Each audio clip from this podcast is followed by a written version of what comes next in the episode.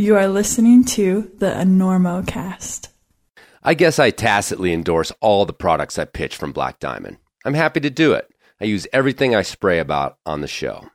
But today, I'm here to beg you, for your own good, to check out the Pipe Dream Pack from Black Diamond. You know, the one that folds out into a pad? I know, I know, it seems like too much. It looks weird on your back, like some sort of pad-sniffing tween. But please believe me, the first time you are luxuriating on the pad while your bros wallow in the fecal dust at the base of any modern crag, you will thank me. I guarantee it. But Calouse, you say, you don't do gear reviews. This is not a gear review. It's a throated endorsement. I'm literally sad that so many people don't understand how great this pack is, how perfect it is for cragging and sport climbing, how your day improves threefold when your butt hits the pad, you lay back and sigh thinking, I am so fucking dialed right now. So that's it. No clever sound effects, no rhymey finish, no obscure pop culture reference. Just be kind to your butt and check out the Pipe Dream at black diamond equipment dot com. You will thank me later. We gotta get Listen, going. Uh, uh, where are you playing in town? You, you playing here? We're doing the uh, Enormo Dome, whatever it is. It's terrific. Oh, it's yeah, the big place. That side of town. That's a big nice. place. You sold What's it out. I'll say you really should. Look, you better get up there before you panic. Those pins are loose. You're very good. I have really enjoyed climbing with you. We'll make it. I don't think so. But we shall continue with style.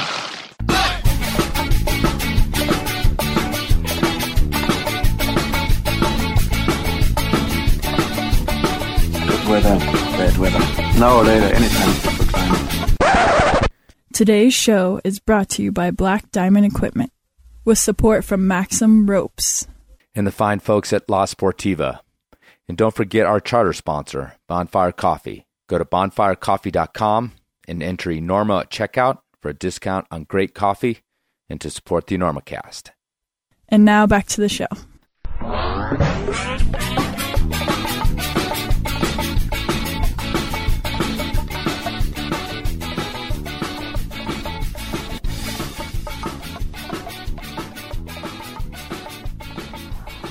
Hello and welcome to the Enormocast. This is your host, Chris Calouse. It is May thirteenth, about nine o'clock in Utah. I'm in Utah, America.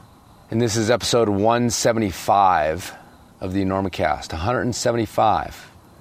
Closing in on two hundred. Kind of amazing. I'm sitting just past the border of Colorado and Utah on the Cisco Road into Moab, sort of. People coming from Colorado will know what I'm talking about. It's back road to the ghost town of Cisco. Just stopped over on the way to Salt Lake City to do this intro. I'm watching the cars go by out on I seventy in the distance. There's some crickets, and the last light is in the sky, the few clouds. Oh, and on today's episode, the episode you're about to listen to is Jordan Cannon and Mark Hudon, both returning guests from twenty eighteen. Uh, if you recall, Jordan was on, I think, last summer, and we talked about his attempts to free climb El Cap, his witness to the horrible accident last summer, two men falling to their death on the free blast. He was there to witness it. And uh, just his, his sort of outlook towards climbing and kind of dealing with that, but also um, just his attitudes about his reverence for the past. And then if you go back to, I think, May, can't remember the numbers of these, but uh, there was an interview with Mark Hudon and Max Jones, two kind of overlooked visionaries from the seventies, from the late seventies, and were a couple of the first guys to go up on El Cap as free climbers and attempt to free climb the Salathé wall, and in fact, almost free climb the entire Salathé wall. So those guys are back on the show. Jordan got in touch with me, and he was so psyched about this road trip and the preparations that him and Mark were doing to get Mark, who's sixty-three years old, to climb the Freerider this spring. And I wanted to put this out because they're actually right in the thick of it. They've got some camp stashed, and I believe they're resting up to go up there as I'm recording this in California. So it should coincide coming out with Mark's attempt to do the Freerider as a free climb and lead most of or all the hard pitches, which is super cool. sixty-three years old, and he's going to be supported by a twenty-four-year-old. Or Jordan proposed coming on the show and talking about this road trip and this preparation that they're doing. And I had just done a three-person conversation with Jacob Cook and Bronwyn Hodges, and I had a lot of fun. You know, threesomes are, are, are pretty good, pretty fun. So anyway, as soon as Jordan proposes to me, I thought, what the hell, come on, let's talk about climbing some more. So that's what you got here today is uh, a cool discussion of two climbers from vastly different generations working together towards some goals on El Cap and having a lot of fun doing it. One little thing before I switch to that interview is it's pretty certain that we're headed up to the International Climbers Festival in Lander. Second weekend of July, the dates, the tickets, the lineup, everything else is at climbers festival dot org. Go check that out. I'm not doing anything official with the I C F. Some years I have, other years I haven't. Uh, but we're going to be up there hanging out. And when I say we, I mean the entire entourage, getting the band back together. Me and Steve Dilk, you'll recall from the Taps, as well as a few other episodes, I believe. And uh, our other buddy, Simon. Simon Longacre, who I think has also been on a show, maybe a listener mail or something like that. Anyway, we'll be up there making the scene. Going to be at the trade fair, I think, selling some T-shirts and some hats. Uh, mostly just probably giving away beer, um, even though maybe we're not supposed to. But yeah, come check us out if you see us at the fest. If you see me at the fest, come say hi. It's always been a great way to talk to listeners of the show and uh, sort of spread the love. And, of course, we'll be doing a fair amount of drinking. So I'm prepping for that as we speak. Okay. Let's do this. A fun, kind of freewheeling climbing conversation with the legendary Mark Hudon and I believe soon to be legendary Jordan Cannon.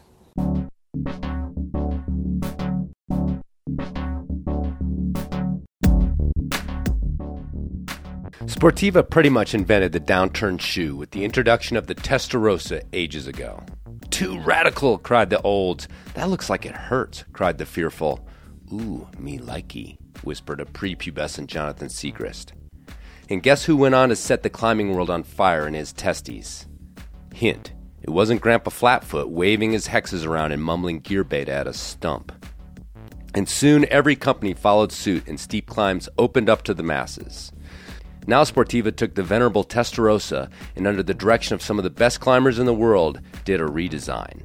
The new Testarossa sports better heel hooking security and the famous P three tech to help retain that downturn fit. So check out how the radical just got more radicaler at sportiva dot com or your favorite local shop. Sportiva is a proud sponsor of the Enormocast. So we're good to go. So you guys are on a Great American road trip right now, a climbing road trip. Can you can you uh, give me a little recap, one of you guys? Mark, take it away. Uh, okay, so April, no, March tenth. March tenth. Showed up in Joshua Tree. I was coming off of three months in Hawaii, and nope. so wearing, or not Mexico. Hawaii, Mexico, wearing... Uh, flip-flops and shorts, mm-hmm. and I entered into uh, thirty-degree weather with a lot of wind and occasional snow, and people were still climbing. So it was I a thought, rough transition I for thought, him. I thought that was ridiculous. uh, so Joshua Tree for a little while, which was fun because I hadn't been there since the, heck, early couple years of the eighties. All right.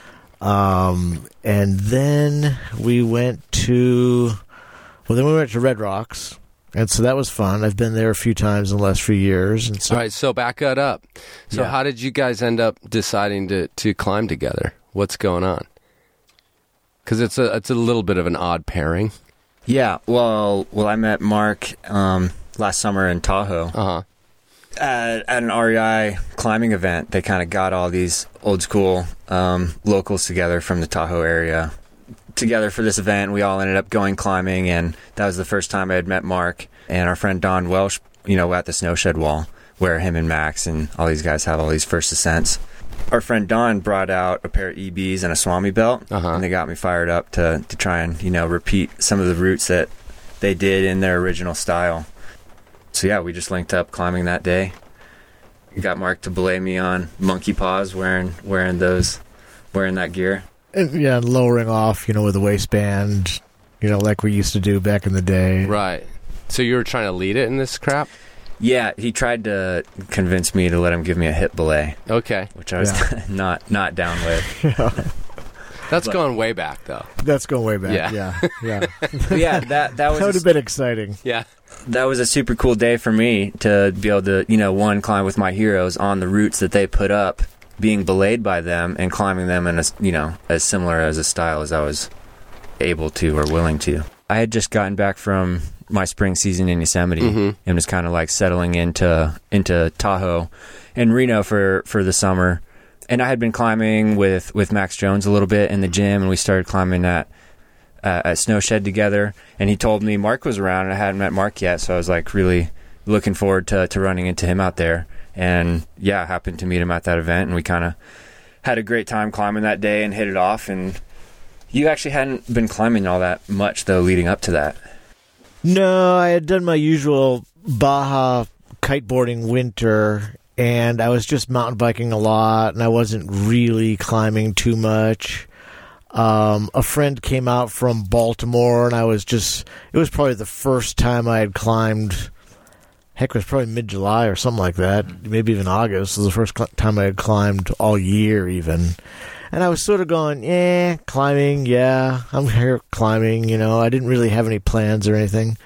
And then, um, and so Jordan got psyched to climb, and he, you know, he wants to go do all this route and that route and everything. And I'm going, yeah, I could do that, yeah, that'd be fun, yeah. Well, within, like, the first thing I wanted to ask Mark when I... met him was, you know, his plans to go back for the Freerider. I was saying, well, I'm, I think I'm sort of done with it. You know, I had sort of a cluster on it last time, and yeah. the thing's getting so crowded, and it would just take me, I would have to devote my life to it, you know, for I mean, I'd have to devote a year to it. Right. Because I was know? aware of the attempts that he had given on it, and, you know, was kind of following loosely over the over the years, and knew that he had gotten close but had to bail for for whatever reason on his last attempt. So I kind of assumed, I was like, you know, that he was going to be like, oh yeah, I'm planning to go back for it this spring or next fall or whatever. And uh it wasn't on his mind at all, really. I think i think i kind of brought it back to the forefront of his mind, and you know, yeah, that shit gets tiring. Wait, well, wait, the, like, you know, the it, it is sort of it was sort of a snake bit kind of thing for me, because I I would go up and it would rain, and I would go up and the route would just be clusterized with people who didn't really know what they were doing, and right. then I would I would get all training, and I would, you know, like I blew a bicep tendon, and so I just it kept going and going and going that it just wasn't happening, and finally I just went, well, you know what.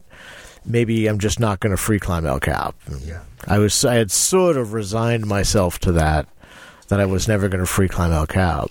But then Jordan was psyched about it, and he says, and I told him, I said, well, I need someone who I can go climb a lot with, and I'm an old guy. I don't want to haul it. I can't haul and free climb the thing. So I need someone who's going to just haul the whole freaking route. Okay. And so Jordan immediately goes, I am your man. I mean, this is like the first day we met, you know? I didn't know how serious he was. He didn't know how serious I was. But, I mean, turns out we were both pretty serious, because here we are. But, yeah, I mean, he was like, he was like, yeah, well, you know, it'd be a, this big thing, and I'd need a, I'd need a dedicated partner. And I was like, dude, I would, I'll climb that with you. Yeah, it'd be super fun. You know, so, I could already tell within an hour of hanging out and climbing that we could make it happen. Well, my question for you is that, I mean, you're on this... retirement road trip, mixing your life between kite surfing and um, whatever other beach activities that go along with that, yeah. and then climbing. So you're, I mean, even as a guy who's not doing that, but I'm forty-eight and I still want to try to climb like yeah. rad stuff, I'm always climbing with young guys. Yeah. You know, it's just how it works for the most part. I mean, right. I got a couple good partners in Carbondale that are my age, but I tend to, yeah. I mean, I was just crack climbing a couple weeks ago with this like twenty-five-year-old dude. Yeah, there's just less and less guys yeah. my age around that can do it. You know, just, I mean, there's, sure, they're starting to get retired and all that, and their kids are more off in college, and so they're getting more free time, but... their bodies are broken down, and they can't go do it, or their wife won't let them go climb around for two months at a time. Right. You know, so... So when Jordan said that he would do it, like out of the blue, were you just like, oh, okay, I guess I gotta like, um, or what? What were your thoughts about like pulling you, I mean, out of retirement off the Freerider, because you had basically said, yeah, this is too much for me. I mean, it's what happened to me on El Cap last year. Yeah, I was like, yeah, this, I'd have to move back to Yosemite like this. Yeah, yeah, yeah. I can't just like come out of Colorado and come up on this thing anymore. Right. I mean, maybe twenty years ago, but not anymore. Well, um, I hadn't been climbing too much that year. And so, so after that first meeting with Jordan, we started climbing more. Uh, one of our first things was, was we went down to the Hulk and did, it wasn't trade, uh, uh, Astro, Astro Hulk, Hulk yeah. uh, from car to car, which, you know, I hadn't been climbing and I hadn't been hiking. So marching into the Hulk, climbing the route, going to the top, coming all the way down and hiking out in the day pretty much crippled me. Yeah, completely off the couch. It was badass. Yeah. I was inspired. But but just on the climb, I mean, you know, me, I've been climbing long enough that I can look at someone and go, okay, this guy knows what he's doing. Right. You know? And we had a similar technique, a similar safety level. Okay. You know, a similar, you know, get to the anchor, put the guy in belay, exchange gear, and get going. I mean, we're no, we're not fiddle fucking around, you know. Right. So, so I enjoyed that. Um, sort of one thing at my age too, and, and and me being particularly me, when I go climbing with someone, quite frequently I am the leader. You know, I'm the hard guy. Right. And so it was really nice to to give up that role and to be the second guy and to let Jordan think about, oh, we got to do this so the ropes don't get tangled, or okay, you know, I'll I'll lead this harder pitch, or you know, just take care of those little details. I didn't have to. I didn't have to worry about if the ropes got stuck that I was going to have to be the guy that was going to have to go up there and get them. Right. It was at least fifty-fifty anyway. Yeah. At yeah, least yes. Yeah, yeah. Yeah. Yeah. Yeah. No, I climbed with the I climbed with Hayden Kennedy for mm. the same reason. Like, it was just a pleasure. Like, even if I was on something really hard that was testing me, there was at least a voice in the back of my head that was like, well, if I can't do this, it's not like we're stuck up here. Yeah, like, I'll yeah. just come down and yeah. we'll switch the rope and Hayden will do it yeah. and it'll be great. Yeah. Yeah, and it, and it is a long time coming for that feeling again. Yeah, I mean, it's I nice. Do, I'm the same way. I spend a lot of time climbing as the person that's in charge of all that shit. Right. Yeah. And so we ended up, you know, seeing each other more at Donner and doing routes of Donner and then planning these missions to the Hulk where we actually went in and camped and did routes. And, you know, I love long routes. And then, then the Hulk is so beautiful. And so I was able to start, Jordan and I were able to start doing these routes. He was repeating some routes just so I could sort of get some mileage under me. And so we had a great old summer. We had a great time climbing. Uh And, and you know, all the while, we're sort of like going, okay, next spring, we're going to start here. We're going to do this. We're going to do that. We're going to do this. And we're going to sort of march march towards Freerider. Right. You know? And when we when we met in the summer, I think we were both coming from a, from like a, a fairly similar place, you know, both relocating to Tahoe for the summer. He hadn't been climbing. I, had, I was coming from Yosemite, but... You know, I, we're trying to, like, get back into the scene. We had a similar schedule. I mean, Mark lives in his van, you know, currently single, so it was, like, not much holding him back. He had the freedom to climb. Currently single. yeah. yeah. yeah. Well, yeah. looking. Looking. Yeah. Sure. Me yeah. too, so. Just wait till you're done with the free rider. Yeah, yeah. yeah. That's, that's what, what that's supposed to happen. That's what I, I keep saying. Yeah. I say that we'll both yeah. get girlfriends after we both free climb El Cap. Okay. So. oh, yeah, that's how it works. That's, yeah. the, that's, that's the, totally how it works. That's yeah. the summer goal. Yeah. yeah. But um, so what what do you, I mean, we're just talking about like the benefits and, and I understand them. Um, 'cause like I said, I had sort of a similar relationship in a way. Um, not as intense, but you know, I could just, uh, anytime I, I needed to, I mean, unfortunately he, he, Hayden passed away. We had some plans, you know, and it's like, now there's these routes out there that I'm like, well, I guess I'm never going to do those because like, yeah. he was my guy, you know? So what are you getting out of it, Jordan? You think like, well, I mean, or, or, or, like, what were you thinking through the summer of like, well, how is this like, you know, getting along with your, your goals and your schedule? Well, I've always had a hard time finding, you know, really good dedicated partners that I get along with. And it was very, and so I kind of was going into Tahoe for the summer, you know, looking for somebody that I could count on and start climbing with and plan. plan these routes and trips with, and Mark kind of became that guy really quickly. Mm-hmm. I mean, not only is is he like my hero as it is, but, you know, we just happened to hit it off and operate on a similar level and, and climb similarly. And then, and then also, you know, I was coming out of Yosemite from that accident and I was looking to mellow things out a little bit and try and like rebuild my confidence in myself and the gear and all that. And it turned out that he was kind of trying to do the same thing. Um, with, he had had some, I found out some experience aid climbing and pulling cams, and he wasn't trusting the gear about the same way. And so we were kind of like both building our confidence together. Oh, cool. And, and, you know, getting back into climbing and then just having a, a, a blast at the same time. So, so yeah, um, what I get out of climbing with Mark, I mean, yeah, super reliable partner. We have a great time and we get shit done. More so, surprisingly, than I have with other partners my age. Right. Yeah. So what do you think the quality is of, of that? Like, just because he's ready to go at any time? Yeah, I think we have the same amount of desire.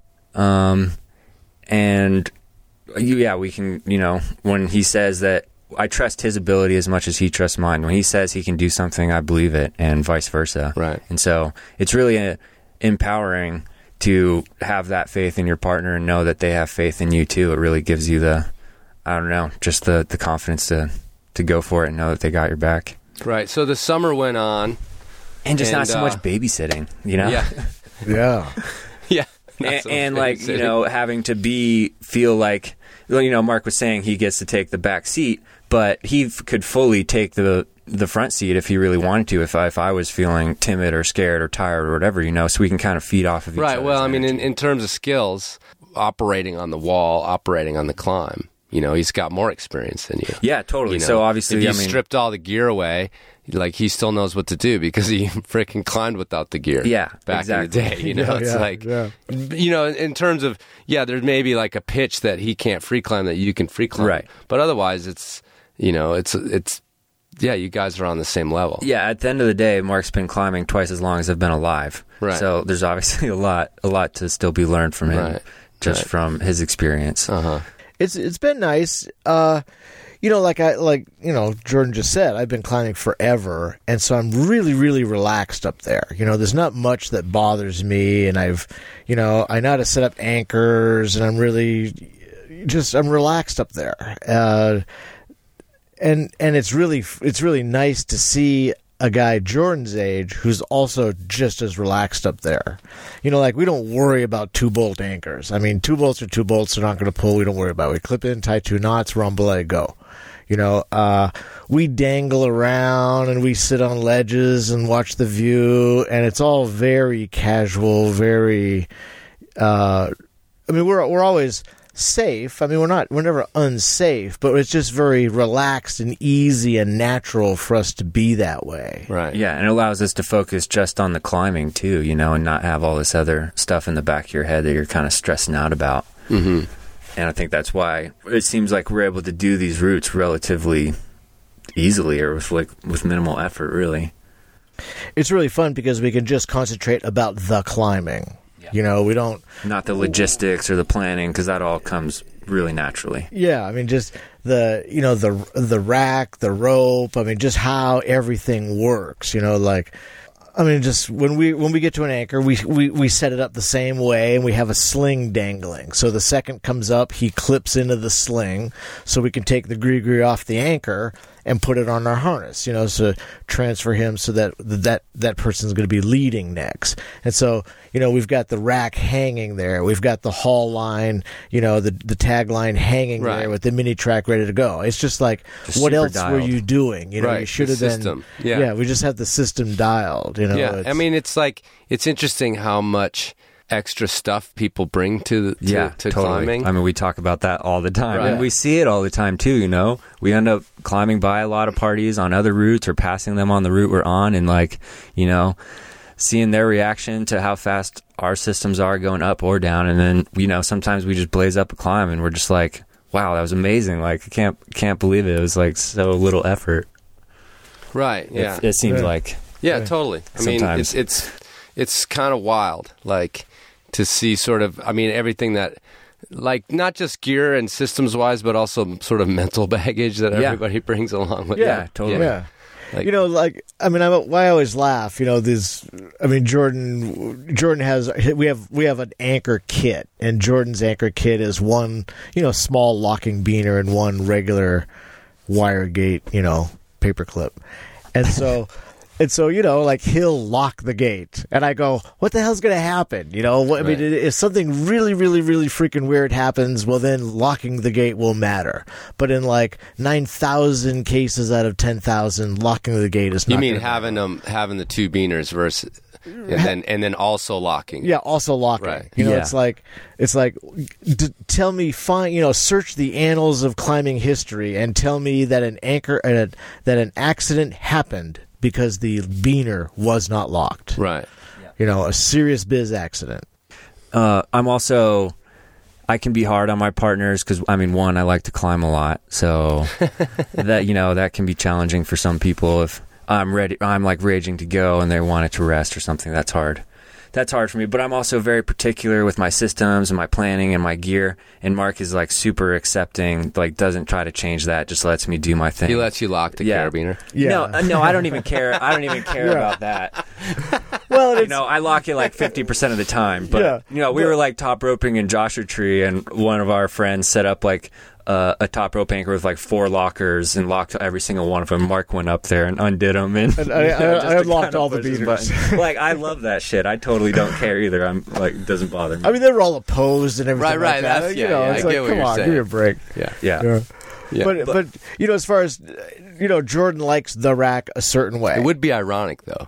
Well, it would be. If you ironic, finally but, did die because you didn't lock your beater. But, We're not know, planning on it. But it, it isn't going to happen. All right, yeah. Know. But anyway, so Jordan likes his stuff a certain way, and I mean, I've I'm done. I don't need the ego gratification of doing it my way. I can do it someone else's way. I don't really care. You know, if mm-hmm. if he if that's what makes him happy, sure, whatever. That's what we'll take. Well, that's the way we'll rack it. I don't care. But know? It's also not that far off from your system either. Sure. So yeah. Yeah. It works. Yeah. So it's not some weirdo little little thing, but it's just, you know, like I'm I'm all done with this ego part of climbing. I've I don't need that. I don't need to prove myself. I don't need to make. I don't need to, to make myself bigger. Um, I, I just it's I'm just out there enjoying every single freaking minute. And if if Jordan, the way he racks, if that makes him happy, great. I'm all for it. Yeah, you know. I think it's yeah. It's interesting you brought up your ego, because that was one of the biggest things I noticed when I first met Mark, was how I didn't feel like, you know, he was sizing me up or that I needed to prove myself to him. He was just, you know, had his ego completely detached from that whole game that we play, and kind of just made it feel a lot more easygoing and right. made me feel a lot more comfortable, you know, being myself and climbing with him. Yeah, that's like the wisdom of the ages right there. Yeah, totally. Down to the I'm trying young to learn guy. From it, for sure. Yeah, for sure. So... But, Oh, well, okay. Well, I mean, so yeah, we climbed all summer. We had a great time. And then, you know, he, I quit my job at the beginning of October. He quit, or, you know, your, your seasonal job ends at the beginning of October as well. Mm-hmm. And so we, and we both had Yosemite plans. So we met up in Yosemite for a little bit, um, did some climbing, and then uh, went our separate ways at the beginning of November, all with the, the plan to, you know, meet back up in the spring. Um, once he got back from, from Mexico, and once I was done doing doing my thing. And so, yeah, that was kind of how we got brought back to Joshua Tree. But it wasn't time for uh, to go up on El Cap yet this fall. Um, well, I went up on Golden Gate right. and right. tried tried that, and uh, unfortunately was, you know, not successful on the, the A five Traverse. Um, and Mark, ironically, was, uh, you know, doing an aid route on the east side around the same time, and I had planned to to um to hike his ba- or help him hike his bags down. Um, so we so we topped out, I think, like a day or two before, and you know I didn't send, and so I was like, you know, physically and mentally exhausted, but then also just like disappointed that I didn't accomplish my goal. And I was like, well, do I go back this season? You know, and if so, with who? Like, I gotta, you know, f- like figure. And that was all stressing me out. And so I kind of hike up to the top of El Cap, all bummed. I'm telling Mark what's up, and he, you know, just topped out his route. He's all psyched. And I was like, yeah, I don't know. Like, I really want to go back and do this route, but I don't know how to do it. He's like, well, if you wait for the spring, I'll do it with you. And I was like, yeah, that would be amazing. You know, that kind of just like took the stress off my shoulders, and So we you planned for that. I helped him hike his bags down, and then we climbed the nose in a day, like a few days later. Right. Is that the first time you climbed the nose in a day? Uh, no, I had done it in two thousand nine. Oh, okay. Yeah. Leading every pitch, right? Yeah, I led every pitch. Nice. Yeah, in fifteen hours. And then, and so Jordan and I did, uh, we did it in ten and a half hours. Nice. And I was pretty hammered. I didn't contribute as much as I should have, but I was, I was only, well, I was only like three days off of, uh, off of Aurora. So I was, yeah, it was kind of my fault for pushing to do it sooner. But not, you not it, giving you, you do Aurora with? Did you solo it? Uh, no, Scott oh. Richards. Okay. Yeah. Yeah. But it was great. Yeah. We had a, we had a good old time. Yeah, it it was funny. I was I my block was uh, Dolt to was going to be Camp Six, so a pretty big block. I was going to lead like the middle of the route, and I was I was trying to free climb up Boot Flake, and I was just really tired. And I so I did the whole thing, and I swung over to the ledge and Eagle Edge, and Jordan came over, and I said, "Hey, could you just lead a couple of pitches here? I'm really hammered." So we got up to Camp Four, and I said, "Oh man, I'm tired. You know, I, I, I, I, I I'm really tired." I felt bad. And so, so Jordan goes, "Do you want to go down?" And I go, "Fuck no!" Yeah. And so, so I led, I led like the next five nine pitch, and I led the Great Roof, and then Jordan led a couple of pitches, and I led the uh, the eight up to the glowering spot. You know, so because you know, eight's my thing, I can bang up it, yeah. and. uh And so then I just, you know, I just said, okay, well, I'm just going to Jumar as fast as I can and clean and get us the heck out of here. Which, so we did it in ten and a half hours, which was which was pretty fun. Yeah, yeah, right. You led the glowering spot, and then I think I took it to the top from there. Yeah. And there was, so I had just come, in, come off Golden Gate with Callen, who you, you had just met. Um, and he he's he's kind of, he can get very flustered with gear, you know, you know, tying a bunch of backup knots, and then the rope ends up getting stuck, and I have to like talk him through these events, and and that's that's all fine, you know, I'm I'm willing to do that, but it was really nice, like Mark was saying, to be able. Um, it was really windy after I had short fixed um, above the changing corners, and he was jugging, and the rope was blown around the around the corner, it got stuck on this flake, you know, and it was like no issue. Mark, he's like, hang on, the rope's stuck, and so I just like. Clip into a piece and hang there. He zips down. He's bouncing all around casually, gets it free, jugs up. And he's like, okay, go. And I was like, that was just so fucking cool to watch. Yeah, like, right. No stress. I didn't have to tell him what to do. It was like, didn't stress him out at all. I was just like dealing with what happened, and we kept going and climbed to the top. And I was like, yeah, Mark's the fucking man. Right. Yeah. Sure. I've spent a lot of time dangling around an El Cap. So yeah. Sure. You know, just, just kind like of, I mean, just yeah. to reemphasize yeah. the, the comfort level we both have up there. Yeah. Yeah. I mean, I know that feeling of just like, you know, it gets stuck or whatever, and you're just resigned. And you're like, all right, I guess I got to go down and deal with yeah. it. It's not some epic. Yeah. Yeah. Just, yeah. It's like, all right. I, I, I, happen, you know, and, I mean, I haven't been climbing that long. I right. haven't had that many partners, so I really haven't um, experienced what a really good partner is like. I've had good partners, but I haven't had a really good partner. Right. Mark's kind of the first, so it's right. like pretty eye-opening right. to me. Yeah. Yeah, cool. So you guys bailed for the for the winter. Yeah, yeah. Yep. I mean, I, I hung around Yosemite for like another month, um, trying to ironically repeat some stuff that him and Max had done in the seventies, because they got me psyched yeah, on it. You know, like Hangdog Flyer, for right. example, you know, they were telling me to go do that, so I was toiling away on stuff like that. And then I, you know, what did my own trip to Mexico, and then ended up hanging out in San Diego for most of the summer or most of the winter. And then, so yeah, it just made sense for us to, to meet up in Joshua Tree. I'd okay. done some climbing there in the fall. And then when I found out that he hadn't been there since the eighties, I was like, dude, that'd be so fun to go. Cause that's kind of my old stomping grounds right. coming from Southern California. So, um, so yeah, I, I was, I did like two weeks of climbing in Bishop, and then met up with him in Joshua Tree, and we kind of started the whole the whole trip from there. All right, so we left off, you went to Vegas. Yeah. Mm-hmm. Yeah, Mark Mark didn't... Um, I mean, you had a good time in Joshua Tree. It was... I felt bad for him because, you know, I mean, he's... I'm young and dumb, so I have a high tolerance for stupidity and suffering. And Mark, you know, he knows better, so he's, like, not willing to... You know, he's like, if it's cold and it's not fun, I'm not going to climb, where I'm, like, willing to still go out there and hammer it. Right. So he's... Yeah. And he's coming from Mexico from shorts and a T-shirt, and he's, like, having to wear my huge puffy to belay me yeah. and stuff. So I was like, yeah. I was like, oh, this isn't ideal, but we did have a few really good days in there.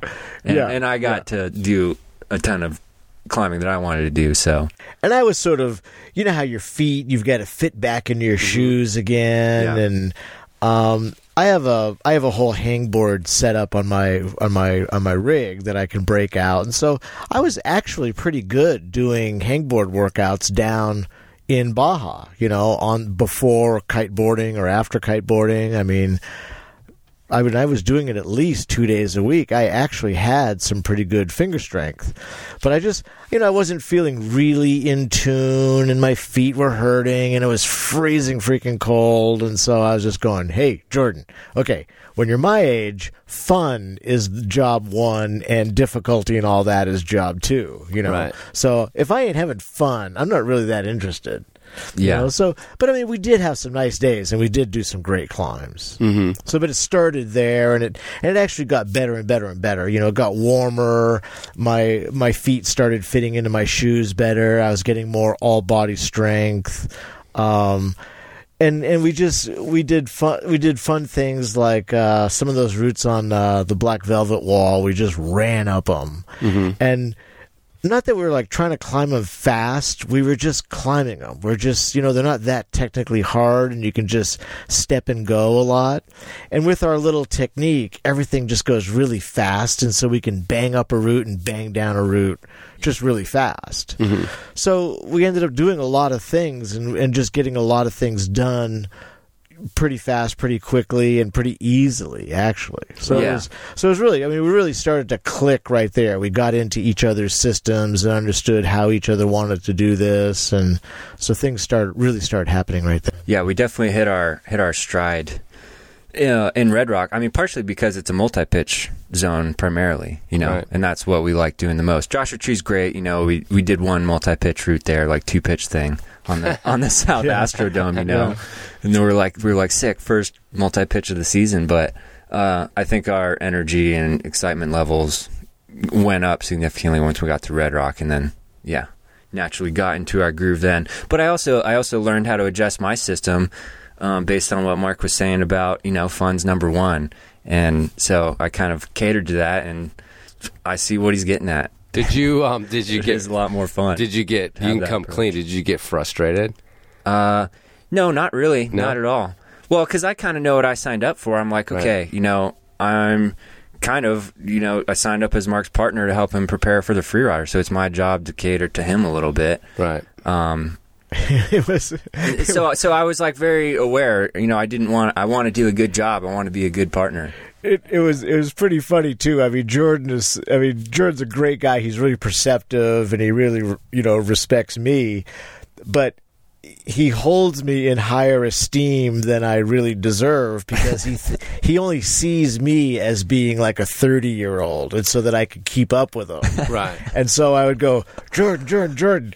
I'm an old guy. I need like three days, you know. I mean, I, my body, my muscles just don't simply repair that fast. I mean, right. you're asking a sixty-three-year-old fucking guy to keep up with a twenty-four-year-old. Right. Well, well Mark's know? so young at heart, so it's easy for, to forget, forget how old he actually is. Just yeah. like hammer, and he does keep up really well. But it was, it's it's been good. Um, like Jordan wants to go do five thirteen routes and hard five twelves and all that, which, you know, those are hard for me. I mean, I can do those, but this could take me a while.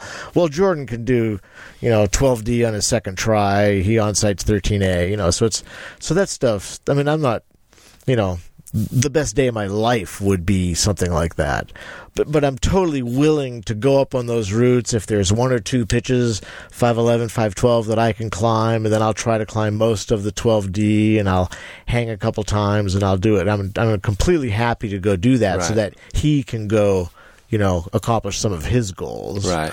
But also it helps me to like learn to fight. You know, get back into that fight mode that I know I'm going to have to be into when I get up on Freerider. Yeah, by me making him climb tired and with a little well, rest days, right? You know, and that, that to try harder. yeah, that too. You know, so that was always well because that that's was kind of my that was what I was saying all along when we started climbing at Donner Summit. I mean, you know, we did the Hulk car to car uh, for the first time, and you had like like I said, basically coming off the couch, and then within a month he was climbing twelve plus like no problem, and so I was like, Mark. I'm not worried about you being strong enough to climb Freerider. Yeah. I'm worried about you having the endurance to climb five hard days in a row on Freerider and not, you know, get shut down. Yeah. So, so that's kind of my whole thing that I've learned, um, how to approach big wall climbing is, yeah, to be able to climb hard things when you're tired and really like learn how to dig deep and see what you're made of. And so I think we've kind of like balanced, balanced that out climbing together over the past month and a half, and I think he's finally found that and realized that he's got some got some fight and can still crank when he's tired. It's pretty cool to see. Yeah, it, it's it's pretty cool to see in myself too. You yeah, know, right. Just be myself. Yeah, yeah. So what what was the what did you get done in anything super gnar and well, uh, in Red Rocks? I, to be honest, I mean we had a, fun, a ton of fun rambling some five ten and five eleven mm-hmm. routes, and we had some some harder routes that we we both were really interested in. I haven't done a whole lot of climbing there. Um, but the, the, the hard sandstone climbing in Red Rocks is actually, is really, um, particular and really height dependent. Right. Yeah. I mean, yeah, it's important to note that I'm like five eleven, Mark's five one. Yeah. Right. So there was a lot of climbs that, I mean, he couldn't do because he wasn't tall enough, not because right. he wasn't, you know, necessarily strong enough. So, um, so I had a better time, you know, so on, like on paper country, sending. Yeah. Did you guys yeah. got that? Yeah. Yeah, that's yeah. super heighty. Yeah. yeah. I mean, so I had a great time. Like, we went and did this, our best day in Red Rock, we went and climbed this old school um, Jay Smith, uh, you know, like ground up first ascent on the on the Black Velvet Wall. And we we rambled that, and then we went over to Vel- the Velvet Tongue, which was on my list. Mark had tried it before and kind of written it off, but he was totally willing to, to go up there and support me and blame me on it. And I was able to red point it that day, and we had a great time. And that was kind of the, the general mode for our That's time in Red Rocks. That's so funny because H K and I climbed that thing. Oh, yeah, so yeah, good. Yeah. I mean, that was like... And I yeah. couldn't I couldn't figure it out. I had that was one of my... leapt over there and just yeah, like slithered sure. off. Yeah, yeah, yeah. Yeah. That, yeah, that was that was so... That was a really great day. Yeah. Um... And then we went and did this route called Jetstream. Oh, yeah. Um, H K and I did that, too. Yeah, yeah. yeah. Uh, the It actually wasn't... The experience wasn't that great because it was insanely windy and insanely cold. And, you know, the crux pitch is only two pitches off the ground. And I was able to do it second try, but Mark was, like, freezing at that point, and I really wanted to keep going. So I was like, well, I'm, like, sending, you know. But I did, I did yeah, want to make was, him suffer, but yeah. we kind of like, he agreed, and we kind of suffered up there together, and he led the, the twelve A pitch after that. It was like his first five twelve trad lead on this trip, yeah. and like totally crushed it in like horrible conditions after he'd complained about not liking to climb in the cold, and I was like totally impressed. Um, and so we did that route, and that was great, and then we ended on, on Rainbow Country. Right. Um, same thing, I had a better day on that route. I, I was getting tired, Mark's and it was height tired. Dependent. Yeah, that's a and, that's a hard crux. And, on that and I was I was yeah, just frustrated. Sure. You know, it, you know, I want to climb it. I don't mm-hmm. want to just yeah. pull myself mm-hmm. up it. But it was just holes that I just simply could not reach. Yeah, that's you it. Know? And I felt bad. I don't want it to be my show, Mark. You know, s- struggling to do the things I want to climb. I want to climb things together and both be both be able to send them. So we kind of. We left Red Rock after that and headed to the Grail, and we kind of had a conversation there. He's like, okay. He's like, Red Rocks was fun, but we need to, you know, tone things back a lid. I need I need to rest and, like, build the confidence back up and, and then kind of go from there. And that and that's where I really got you into the fun is job one. Yeah, yeah totally. I need, I need to be having fun. Totally. I mean... I could climb five. Uh, I can't climb five fourteen tomorrow, but if I if I could climb five fourteen tomorrow, it would have to be fun. You know, I'm, right. I'm, I'm not going to suffer too much to climb five fourteen. If it was really fun, then I would put more effort into it. Right. And it was great. I mean, like the day after we had that conversation over dinner, I mean, he you did twelve C second try, like on yeah. sighted this long twelve A and long twelve B, and just got totally psyched. Yeah. And that yeah. kind of like, and we rested a, a good amount too. And then I think that kind of like, you know, cast us off into the, the next areas of our road trip, feeling super strong yeah. and confident all the way around. Right. So then we went to Zion, and uh, and I, for year uh, years ago, I started working on, I wanted to do um, Monkey Finger. And so I'd been up there with, never gotten too high, but varying degrees of success, and hadn't, hadn't completed it, but it's something I always wanted to do. And so... And I've done Schoon's Buttress, but Jordan hadn't done either one of those. And he said, okay, well, we're going to do Monkey Finger, Schoon's Buttress, and we're going to do Moonlight Moonlight Buttress. And I went, after oh, yeah. a rest day. Yeah. And I went, oh, yeah, that'll. A rest and day. He's talking about like doing those three routes in like four days. Yeah. And I'm going, I need ten days to do those four routes. I mean, you know, I mean, it, it's a it's a Hail Mary pass if I can do if I can do Moonlight. And to do to do Monkey Finger and Schoon's in a day is, I mean, you're out of your mind. And so, you know, so we rested and we there was one day it rained and so we couldn't go, but it was sort of minimizing our time. And so because there was more rain in the forecast. Yeah, yeah. So Jordan said, okay, well, let's go do uh, Monkey Finger and then we'll go do Schoon's in the afternoon. And I had done Schoon's and I thought, okay, yeah, I can do that. So it was good. I, I led the first pitch of Monkey Finger and we, we banged up that. And then Jordan led the uh, the Monkey Finger crack, which I was real happy to do it on my second try. And so that you know, that made me real happy. And so we wrapped down there and got out of there and hiked over to Schoon's and did Schoon's. And we both banged up that. So that was a really good day. And yeah, I, thought, I was psyched because that's my favorite thing to do, climb two new routes on site, like linking them in a day. And we get to the top, and Mark tells me that's his first link up ever.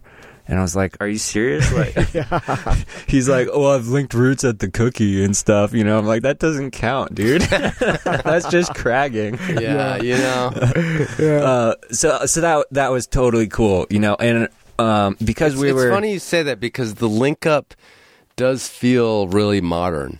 Oh, yeah. yeah. It, it It is a total modern thing. I get that. Yeah. I mean, you I'm know. always joking, why ruin two good climbs? Yeah, why not just enjoy, yeah, hang yeah. out, have some beers afterwards? Well, that's the thing, because Monkey Finger didn't take us that long, and then we have the no. whole afternoon, and right. it's like, I'm not ready to stop climbing yet. Let's well, go and do that something was, else. And, you know, like after we did Monkey that's Finger, that's the benefit of being able to climb that. Right. that. Well, yeah, we got the rest of the day. It's only sure. noon. You know, what the hell? Yeah. And so we went over there. I had also uh, lured him into the idea. I was like, well, Mark, we're running out of time, so we really kind of got to, you know, make up for it. So I was like, if we climb Schoon's and Monkey Finger in a day, we can take two rest days. And then and then and then climb Moonlight. And he was he was psyched about that. Throw so a dog a bone, you know? So all God, day I was like so I was like, Mark, two rest days if we keep going. Um And and so so we did we did that, and we were we were both like pretty tired, and we're like, sweet, you know, psyched, we get to rest tomorrow. But then there, you know, rain was coming in even sooner, and so I was like, well, Mark, if we really want to do Moonlight, we really only have one last day, and that means that we're gonna have to, you know, only take one rest day and then climb Moonlight.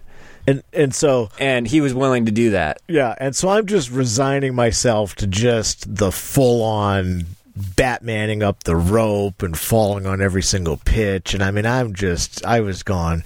You know, I was going to drown crossing the river and, you know, all you, that. You didn't even want to go up on Moonlight initially, though. I had to tell him. Well, I said that we could take five rest days. We did Moonlight afterwards. Well, well we drove yeah, by yeah. the first day. So, but there's five. You already owe him an extra. Right, already, right. I know. I we, was we drove by the debt. First day. There's five parties on it. Right. We drove by the next day. There was four parties on it. I'm going, oh yeah, this is going to be great.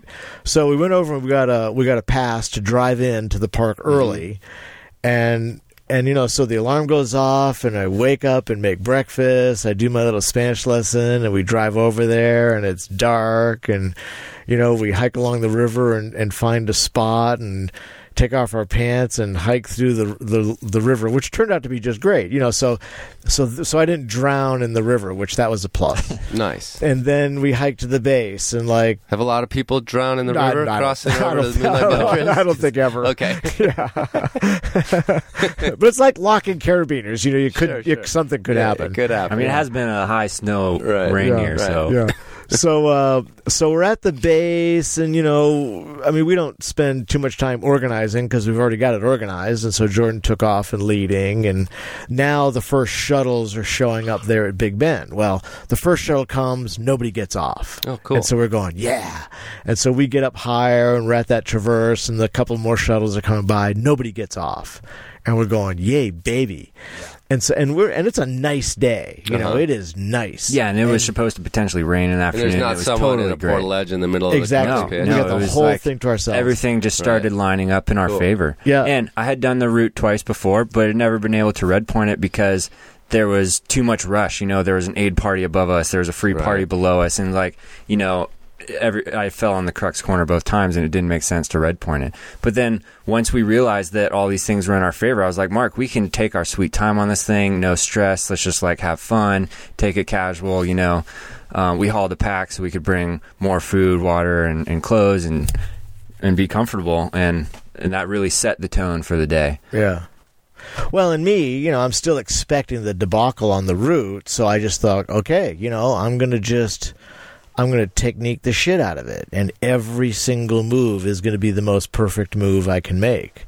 And so that's what I did, and I, I mean, that's something I can do well. You know, I can, I use my feet really well, I can stand in balance really well, I can climb without strength really well, and I'm just going, okay, you've done this, you can do this. And so every single move was just a perfect move.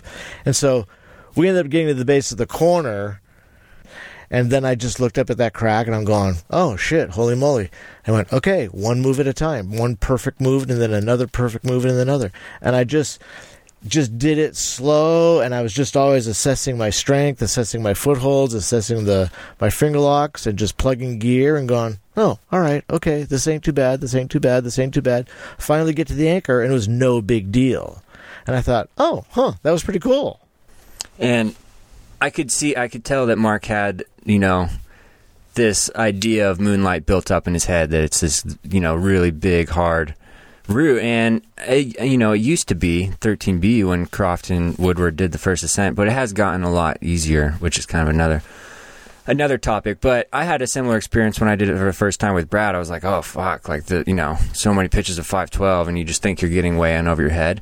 But after climbing it that first time, I was like, oh, it's actually you know not as bad as you might think. It's still it's still difficult, of course, but you know what I mean. So I.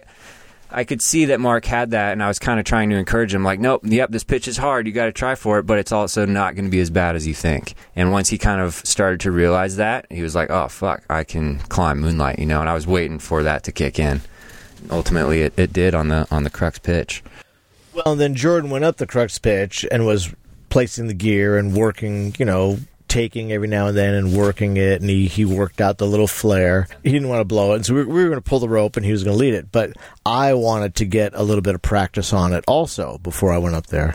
And so w- we had clipped the rope into that. There's that aid anchor on the on the left-hand side, and I was just going to go, you know, do my best. And and I went, okay, do your best. And I did the same thing, and I just blew right through it. And I just climbed right up to the eight anchor and a little bit further to a to a no hands rest. And I'm going, holy shit, here I am. You know, I've I'm I'm over the supposed crux. And so Jordan said, hey, you should. We had left the haul line on the on the eight anchor, and he said, you should tag up the gear and you should just continue and finish the pitch. Which, you know, I knew that Jordan was giving up his red point of the pitch, and I, I felt that that was, I mean, he knew what I knew. We were both thinking the same thing, that if I had to go back down, there was a, a fairly good chance that I wasn't going to be able to climb the thing twice in a row without falling. So he was sort of giving me that, you know, he was he was sacrificing his red point so that I yeah, but it. I mean, it was totally worth it. Because I knew that if he could send that pitch, that he could climb Moonlight. Right. Which I, I thought would be, you know, the coolest thing to witness. So, yeah, uh, it was kind of, you know, it was like a team effort on that on that pitch. Kind of old school style, because I didn't uh, I didn't take my gear out on the way down because I knew Mark was going to top rope up, and I thought he would just clean it. Um, but then we ended up sw- swapping ends. So, you know, he was top roping up to my high point and essentially like yo-yoed the pitch. Right. Um, which, you know, was total like... old school style. And, yeah. And then and then I followed it clean, so I got my my red point of that pitch too, and we were psyched. And I was like, yeah, I, I knew right then that Mark could Mark could free Moonlight. Well, and even then, for me, there was four pitches of five twelve left, and one of them is a B or something like that. And and the first this the next one starts out as a flare, and Jordan was saying, okay, well this this. this pitch is pretty potent, you know, and you, the near the top, it gets pretty, pretty hard. And, you know, I'm a Yosemite climber. I know how to climb those flares. You know, I can do that stuff. I've done that stuff for decades. And so I just, you know, the same exact thing, do your best move, you know, and I, I just, I just got into this little thing where I could just sort of wiggle my hips, and it did, I didn't even have to use my arms to climb twenty-five feet of that corner. And then when I got into the corner, I was able to drop a foot and get a nice toe jam and, and a, a, a, a knee bar on the outside. And I just pulled right through it, and I went, you know what, that isn't that bad. And I thought, dang, now there's only three pitches left. I, I need to do this thing now. You know, so I'm going, yay, baby. You know, I was, I was, I was starting to go, okay, you, now we can't fall, you know, and my, my debacle wasn't, uh, wasn't materializing. So you finished it. Well, we hung out there. We had a friend who was going to wrap down and take photos, and so we we laid down. I mean, it's still a beautiful day, and no one on the route. You know, you're in Zion. It's beautiful, and so it was sort of a nice ledge. We both got out our, our warm jackets. We both laid down on the ledge. I think we both took a little nap. Mark and... likes to take naps. You know, me too. So, so our friend came down, it. and he got ready to photo, and I let off, and I cranked out the next twelve A, and Jordan cranked out the next one, and then and all there was was the last pitch, and and I and at this point I was going, oh, don't fuck up, you know, don't just slip. And so I was climbing really cautiously, probably too cautiously, although probably about halfway up the pitch I started relaxing, and then towards the end I was actually I tried to do all these funny things with gear that we, you know, we used to do back in the old days, like loop chicken heads or or thread, you know, like a chalk stone or something. Because, you know, people don't do that anymore, and it's just funny, I think. And so I was at the very, I was at the very last overhang, and there was this really good chicken head that I wanted to just loop. You know, I thought I would have thought I thought it would be just hilarious. But I didn't have any slings, and so I was sort of bummed. But anyway, I got to the top and didn't, and didn't fall. Yeah, it it was cool watching him lead that last pitch, because I, you know, I knew, he, I knew he could do it. When he was climbing all timidly, I was like, I was like, Mark, don't get in your own head. Just climb the way you know how to climb. And he eventually, eventually did. And then, yeah, it was really cool following to the summit. Definitely like the happiest I've seen Mark after a climb. He's just running around all jazzed up, so fucking cool. Like, that was so fucking fun, you know. That was so just good. Just so much energy yeah, and yeah. enjoyment for climbing. It was great. That was definitely the best day of climbing we've had so far. Well, it's funny that speaking of old school, the two times I've tried to do Moonlight Buttress, which was a long, long time ago, I, I don't know. I mean, it's hard to think like this anymore, but for some reason, we had it in our heads. It was like.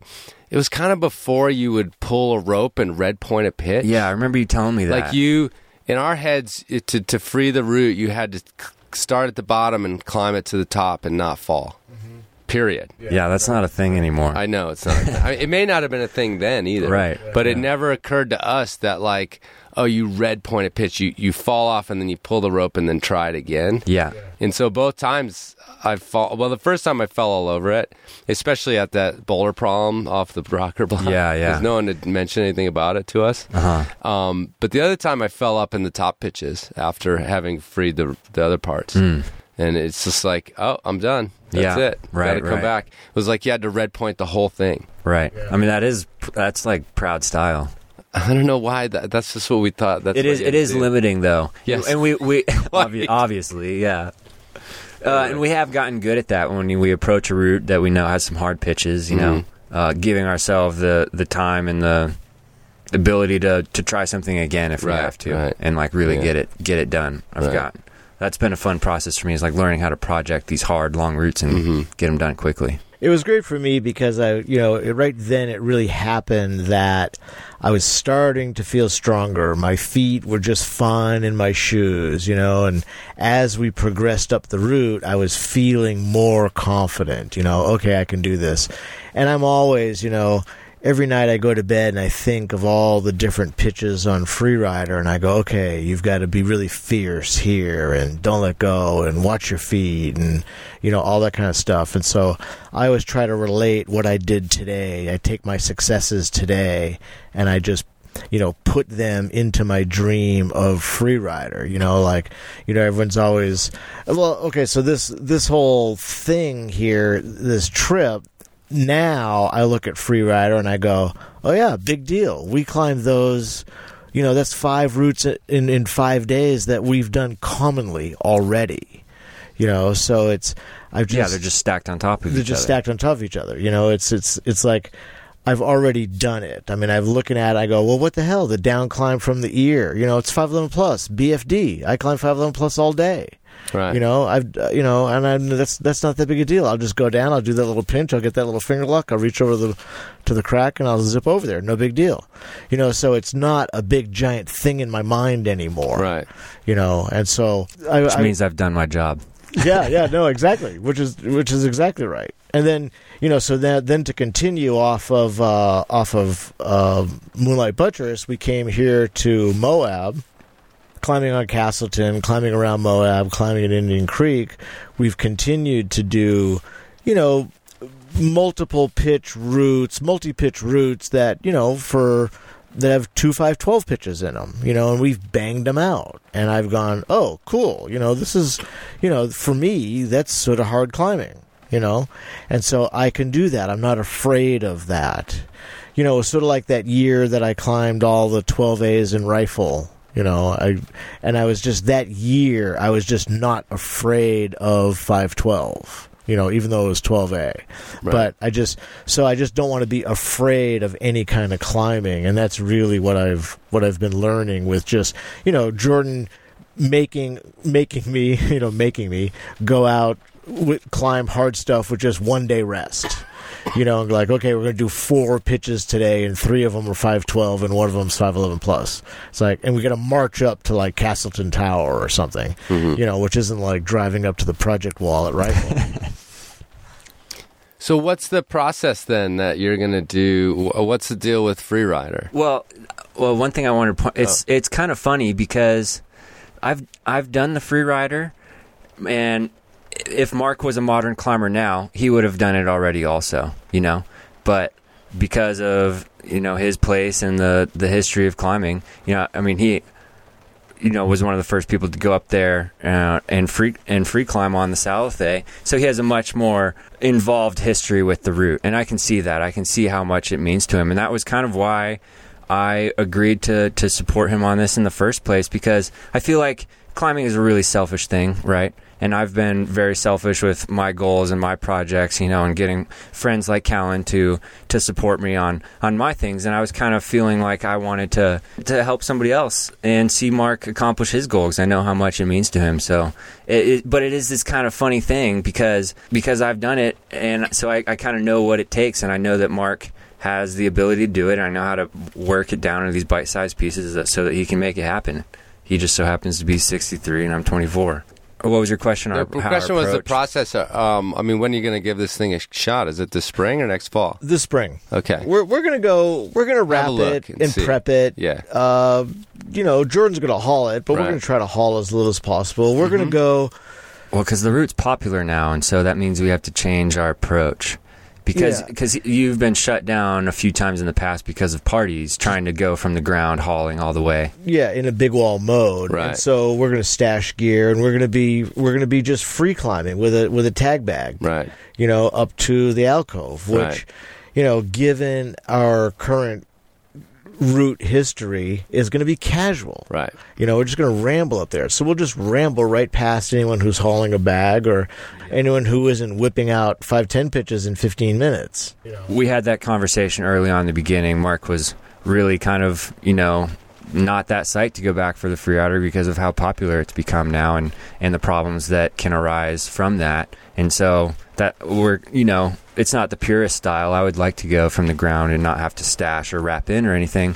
But, you know, I, that's a style point deduction I'm willing to take. So I'm like, Mark, no, we can we can wrap in. You know, we can work each section. We can stash gear so that if we do run into parties, we'll be able to ramble by these people because we're not hauling because we, you know, know the route really well. And ultimately increases his, his chances of being able to do it. Right. Well, and, and that, and also me. Is that still I want it to be fun.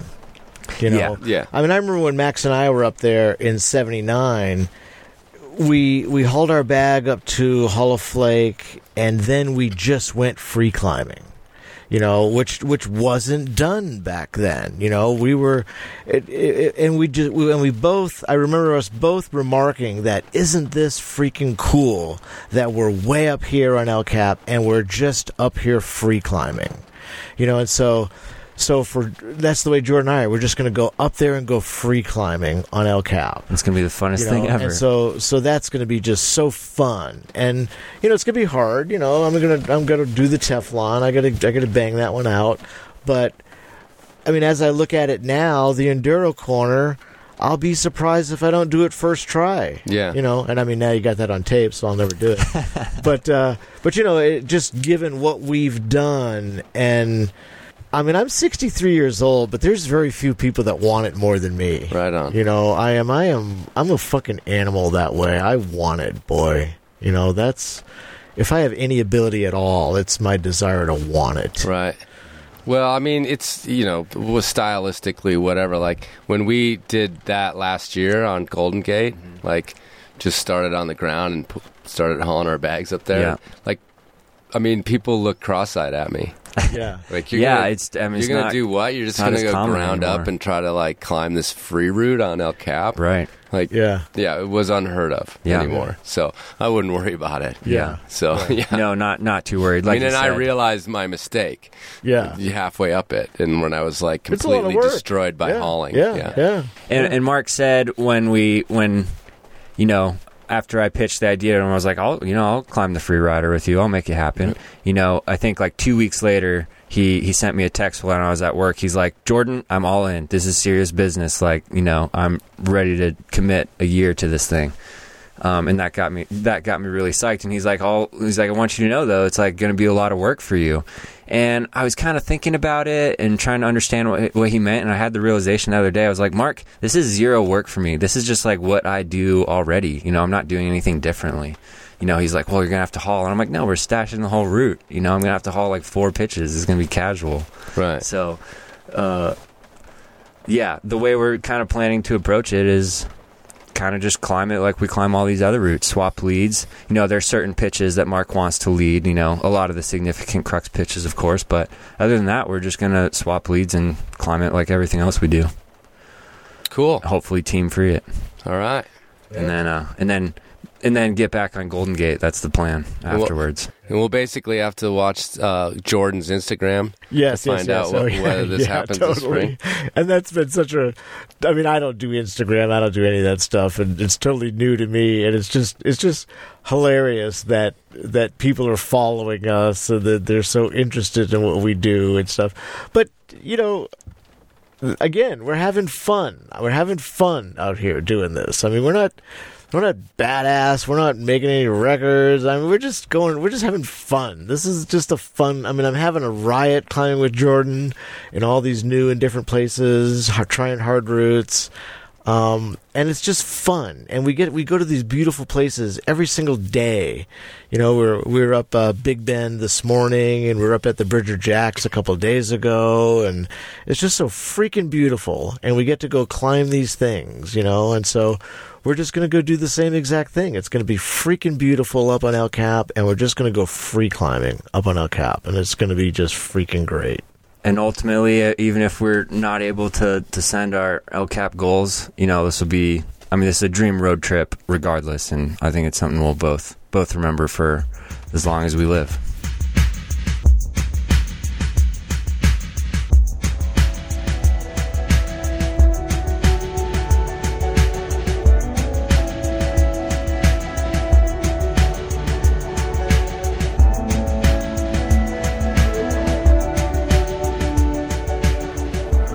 Okay. Thanks for listening, everybody. I'm still sitting on the side of the road. Haven't moved an inch since the intro. Watching cars go by, you know, after so many years out here in the desert, when you see some random car going by in the middle of the night on some dirt road and you're camped out, you're still still a little suspicious and watching for brake lights and seeing if somebody noticed that you're over there. Yep, can't get over that, even though nothing's ever happened to me along the lines of being messed with by some stranger out here in the desert.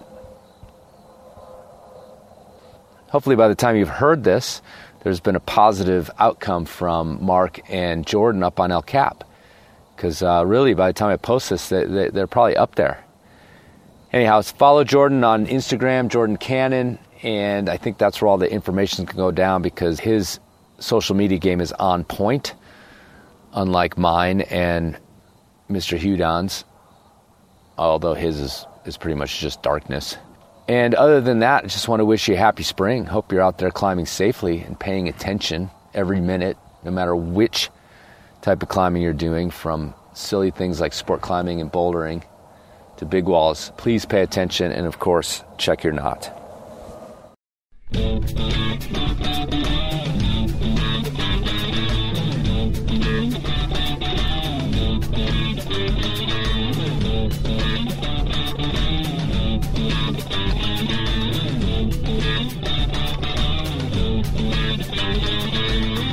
love you, man. I love you. I love you. I'm not even embarrassed to say it. I just, I, I love you.